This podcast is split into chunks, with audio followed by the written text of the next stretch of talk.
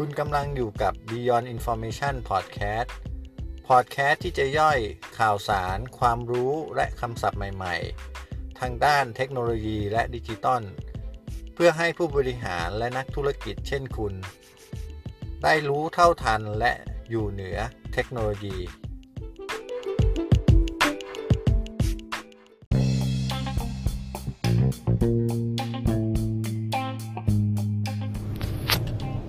วันนี้เราจะมาชวนกันคุยถึงคำว่า award mindset นะครับผม ก็จริงๆคำว่า award mindset เนี่ยนะครับผมเราก็จะได้ยินกันบ่อยๆ ช่วงปลายปลายปีที่แล้วนะครับ คือปปี 2019 นะครับ แล้วก็เป็นคำที่จริงๆ มาจากหนังสือนะครับผมก็โดยหลักๆแล้วนะครับเป็นการ พูดถึง mindset ในการมองนะครับ ให้คนเป็นคนแล้วก็มองความเป็นมนุษย์นะครับในทุกระดับนะครับ ไม่ว่าจะเป็นกรณีที่หัวหน้างานมองลูกน้องนะครับ กรณีที่เพื่อนร่วมงานมองกัน แล้วก็ในกรณีที่ ลูกน้องมองหัวหน้างานนะครับ ก็คือ นอกจากเรามีสายตาของอความมองเป็นลอจิกแล้วนะครับ ก็คือความถูกความผิดความมองแบบเป็นกฎหรือว่าเป็นอะไรที่เป็นเชิง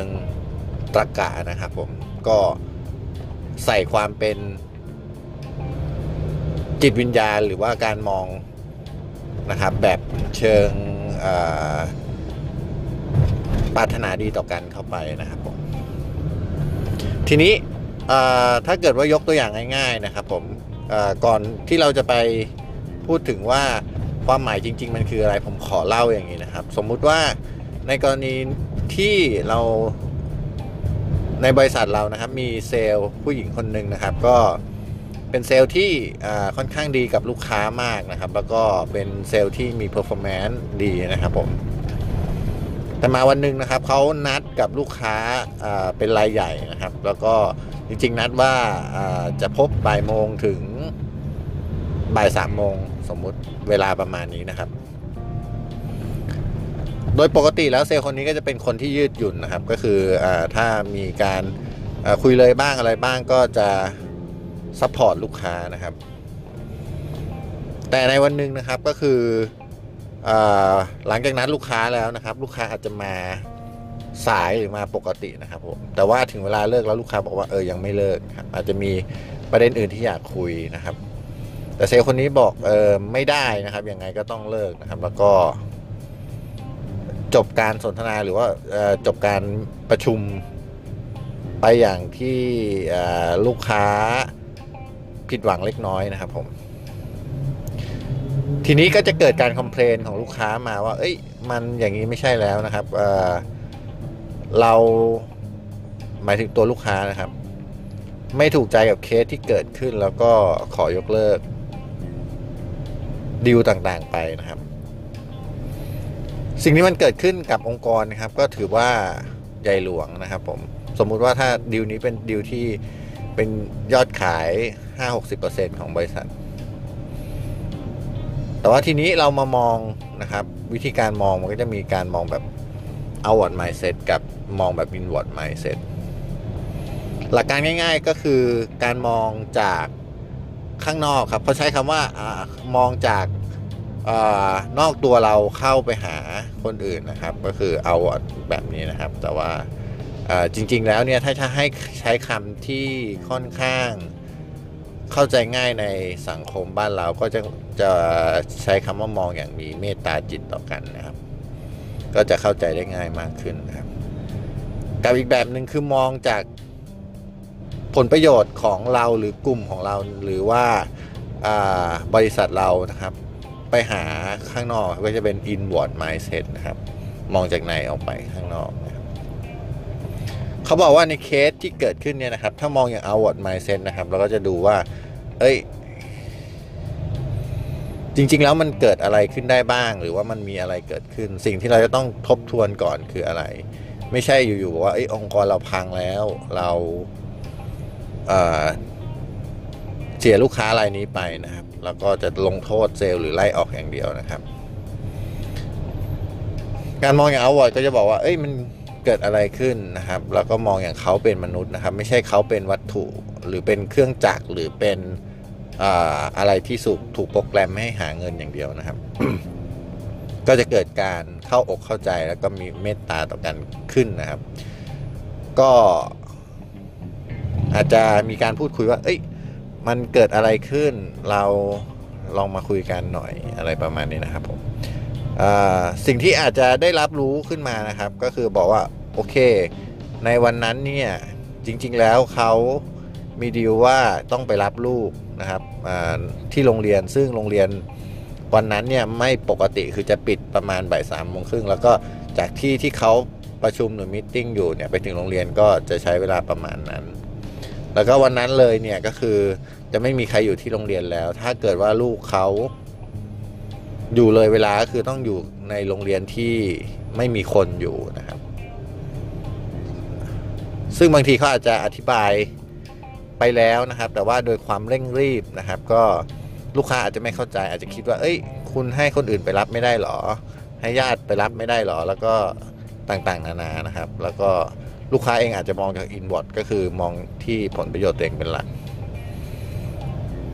แต่ทีนี้ถ้าเรารู้อย่างนี้นะครับ ถ้าเรามองเอาวอร์ดก็คือเข้าอกเข้าใจแล้วก็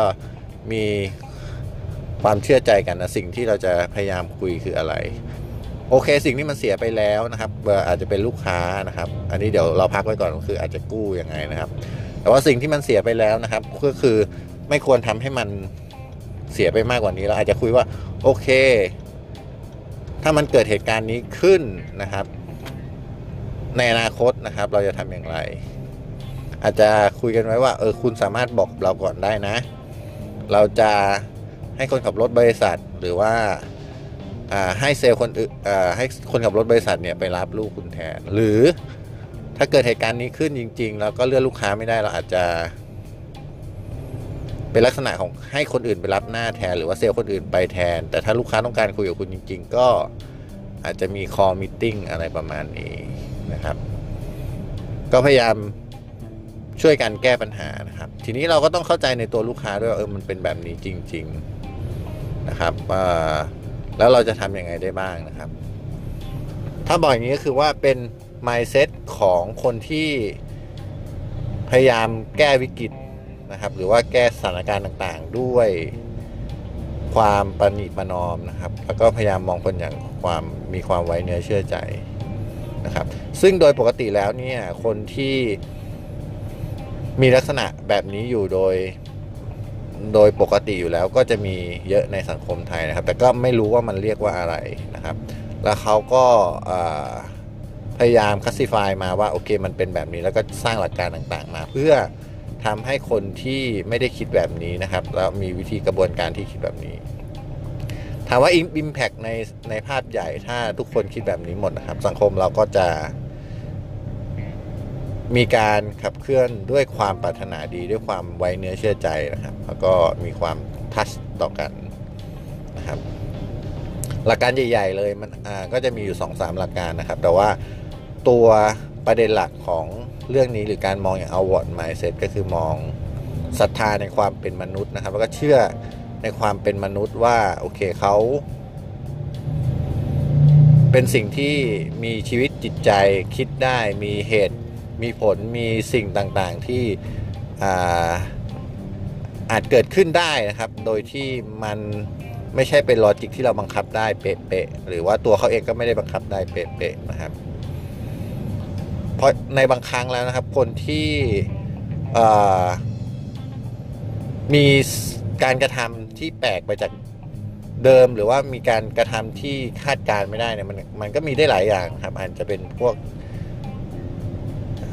เหตุการณ์ที่เราไม่คาดคิดว่าเขาจะกำลังเจอยกตัวอย่างที่เรื่องเรื่องเมื่อกี้นะครับก็คือว่าเขาอาจจะพยายามจัดการแล้วนะครับ ไม่มีเพื่อนหรือไม่มีญาติที่สามารถไปแทนเขาได้ เขาก็ต้องไปคนเดียว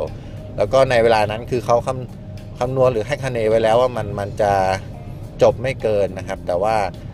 ก็ไม่ไม่ได้คาดว่าครั้งนี้มันจะประชุมเกินเวลาอะไรประมาณนี้นะครับ อันนี้จะเป็นวิธีการแบบอมองแบบมอวอร์ดไมเซ็ตหรือ ถ้าจะพูดให้ง่าย ๆ เลยก็คือการมองแบบมีเมตตาจิตต่อกันนะครับผม ทีนี้เมื่อเมื่อเมื่อสักครู่นี้ที่ที่อ่าแตะไปหน่อยก็คือคำว่า touch นะครับ ที่จะเป็นองค์ประกอบหลักในการมองแบบ outward mindset นะครับอ่าที่เราได้ยินบ่อยๆ ในบ้านเราเกี่ยวกับคำว่า touch เนี่ยก็คือจะเป็นคุณชาชาจะพูดเรื่องนี้บ่อยเป็น touch economy นะครับ แต่ในความว่าทัชหรือไว้เนื้อเชื่อใจที่เขาใช้กันในปัจจุบันนะครับ จริง ๆ มันจะมีอีกคำหนึ่งที่เป็นคำที่จะสื่อความหมายได้ดีกว่านะครับ แต่ว่าเราอาจจะใช้กันผิดไปสักหน่อยหนึ่งนั่นคือคำว่าศรัทธานะครับคำว่าทัชหรือคำว่าศรัทธาเนี่ยจริง ๆ แล้วหลาย ๆ ครั้งเนี่ยอาจจะบอกว่าโอเคมันไม่เหมือนกันหรือว่า ศรัทธามันยิ่งใหญ่กว่าคำว่าทัดนะครับ แต่จริงๆแล้วเนี่ยในรากศัพท์เดิมเนี่ยคำว่าศรัทธาเนี่ยกับคำว่าทัดเป็นสิ่งเดียวกัน ก็คือศรัทธาไม่จำเป็นเฉพาะลูกน้องมีต่อหัวหน้างานเท่านั้นนะครับ จริงๆว่าถ้าเราศรัทธาในความเป็นมนุษย์นะครับ ก็คือแม้แต่ผู้บริหาร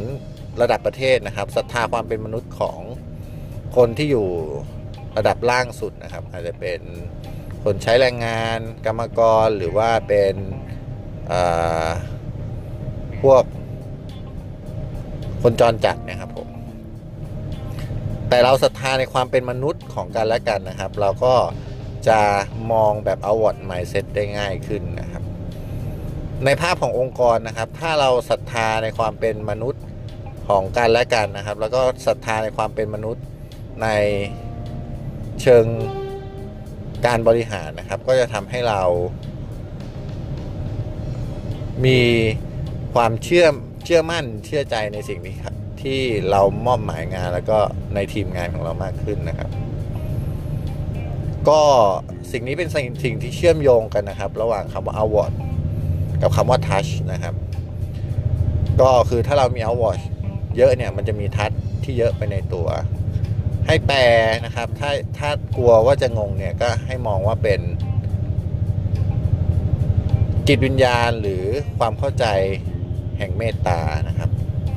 ก็คือความว่าเอาหมดหมายเซนส่วนคำว่า touch ก็ให้แปลว่าความศรัทธานะครับ แล้วเรามันจะ